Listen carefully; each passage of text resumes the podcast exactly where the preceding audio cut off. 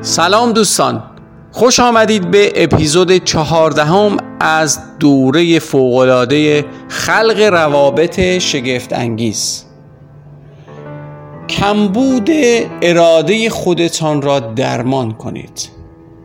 بله دوستان این اپیزود شاید کمی تکراری و شاید کمی متفاوت باشه ولی پازل ما رو به تدریج کامل می‌کنه برای رسیدن به هنر و مهارت خلق روابط عالی و شگفتانگیز. همونطور که در اپیزودهای قبلی اشاره کردم بیشتر مواقع ما در روابط و اصولا در زندگی انسانهای واکنشی هستیم و منتظر این هستیم که دیگران چه برخوردی می‌کنند تا ما بهشون واکنش نشون بدیم یا ارزیابی کنیم تاثیر رفتار اونا رو در روابطمون. اینجا چون بحث رابطه مد نظر ما هست هر نوع رابطه ای که داریم دقتمون اینجاست که اون شخص چه با خودش وارد رابطه می‌کنه. و در واقع بسیاری اوقات تکیه ما بر این هست که ببینیم طرف مقابل ما چه, واکن... چه رفتاری داره و بعد ما اون واکنش لازم رو انجام بدیم که در خیلی از مواقع این واکنش واکنشی نیست که به ما کمک بکنه. بیشتر به این دلیل که فکر می‌کنیم که شخص مقابلمون توی رابطه سهم بسیار مهمی داره بیشتر به این صورت هست که ما اگر شما خودتون رو نگاه کنید و دیگران رو گله می‌کنیم از رفتار اون شخص و نقشی که در نقشی که رفتارش در اون رابطه داره. و این به همین دلیل هست که عنوان رو گذاشتم کمبود در واقع اراده. سهم اراده و تصمیم من برای این رابطه چی هست؟ این سوالیه که باید بهش توجه بکنیم. برای اینکه همونطور که در اپیزود قبلی به نظرم رسید یا در اپیزودهای قبلتر اشاره کردم خوشبختی و شادی بیش از آن که از دیگران بیاد از درون خودمون میاد. ما چه تصمیمی می‌گیریم برای این رابطه؟ و هر جای این رابطه اگر اشکالی می‌بینیم باید ببینیم که خود سهم ما چی بوده و نقش ما چی می‌تونه باشه. برای اینکه حتی اگر تغییری در رفتار دیگران هم مد نظر ما باشه باز از سمت ما باید یه اتفاقی بیفته یک کنش متفاوتی یه تغییر متفاوتی تا اون اتفاق لازم توی رابطه بیفته. من براتون مثال می‌زنم تا روشنتر بشه. فرض می‌کنیم توی رابطه هستید که مربوط به کارتون هست بیزنستون هست.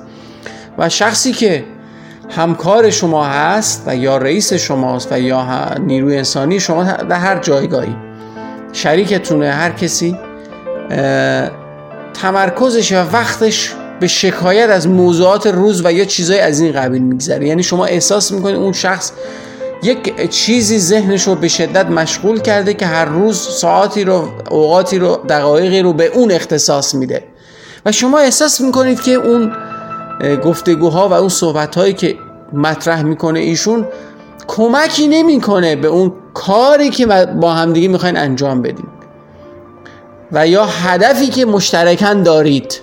حالا این رابطه می‌تونه رابطه خانوادگی باشه یا هر رابطه ای اینجور مواقع ما معمولا عکس عملمون این هست که بسته به اون فرد می‌تونه متفاوت باشه.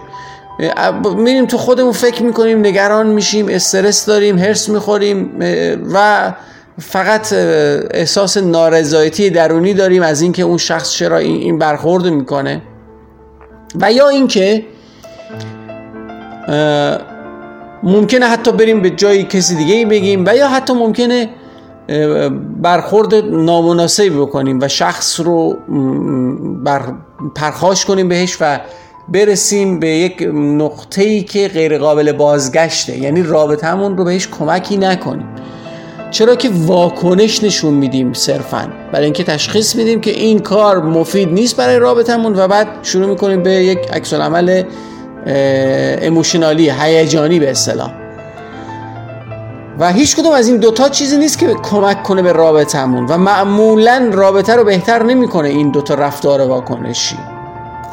بلکه کار دیگه ای ما می‌تونیم بکنیم رفتار دیگه ای رو در پیش بگیریم و نگاه کنیم ببینیم که ما ارادمون برای این رابطه چی. اگه اراده ما به اندازه کافی باشه برای اینکه این رابطه رو بهبود ببخشیم مثلا تو اون مثالی که زدم می‌تونیم خیلی واضح بدونی که نگران این باشیم که رابطه به هم بخوره یا رابطه ضعیف بشه با حفظ احترام شخص به طور مثال می‌تونیم بگیم دوست عزیز همکار عزیز فرزندم همسرم هر کسی که تو رابطتون هست من برای شما خیلی احترام قائلم ولی به نظر من در این حال که اون چیزی که دغدغه شماست خیلی مهمه ولی الان وقتمون رو بذاریم روی این موضوع. الان فکر کنم تمرکزمون رو بذاریم خیلی بهتره.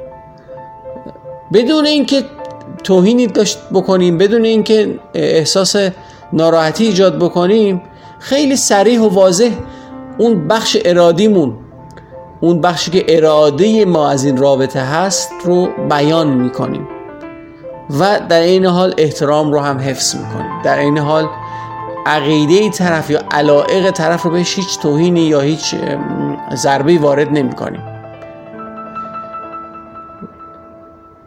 تجربه نشون داده که یکی از بهترین راه های به قول معروف درمان این کمبود اراده اینه که بپذیریم که این در ما هست. این عادت در ما هست. این عادت واکنشی بودن در ما هست. ناتانیل براندن یک روانشناس معروفی که در زمینه عزت نفس بسیار کار کرده جمله جالبی داره. میگه شما جایی رو که درش نبودید نمی‌تونید ترک کنید. محلی که درش نبودید رو نمی‌تونید ترک کنید. و اشاره می‌کنه به پذیرش هر چیزی در وجود ما هست.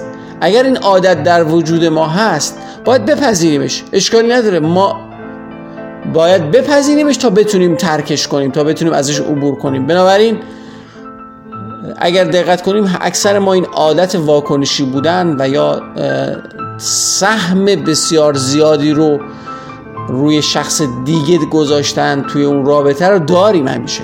بنابراین وقتی بپذیریم که این عادت در ما هست و از یک رفتار عادتی میاد می‌تونیم تغییرش بدیم. می‌تونیم گام به گام همونطور که بارها در اپیزودهای قبلی هم گفتم گام به گام بهترش کنیم. به یک باره همه چیز اتفاق نمیفته همه تغییرات اتفاق نمیفته.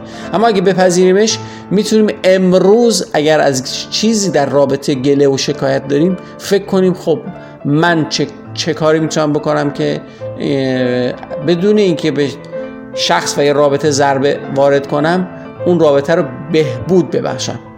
اگر این نگرش ما باشه مطمئن باشید که راههایی رو پیدا می‌کنید از همون ذهن خلاقتون که یک قدم رابطه رو بهتر و بهتر کنید. از امروز این رو تمرین کنید و مطمئنم که روز به روز روابطتون بهتر و بهتر خواهد شد. موفق باشید و پیروز. الیاس محمودی کوچ حرفه‌ای و نویسنده کتاب کوچ ناب.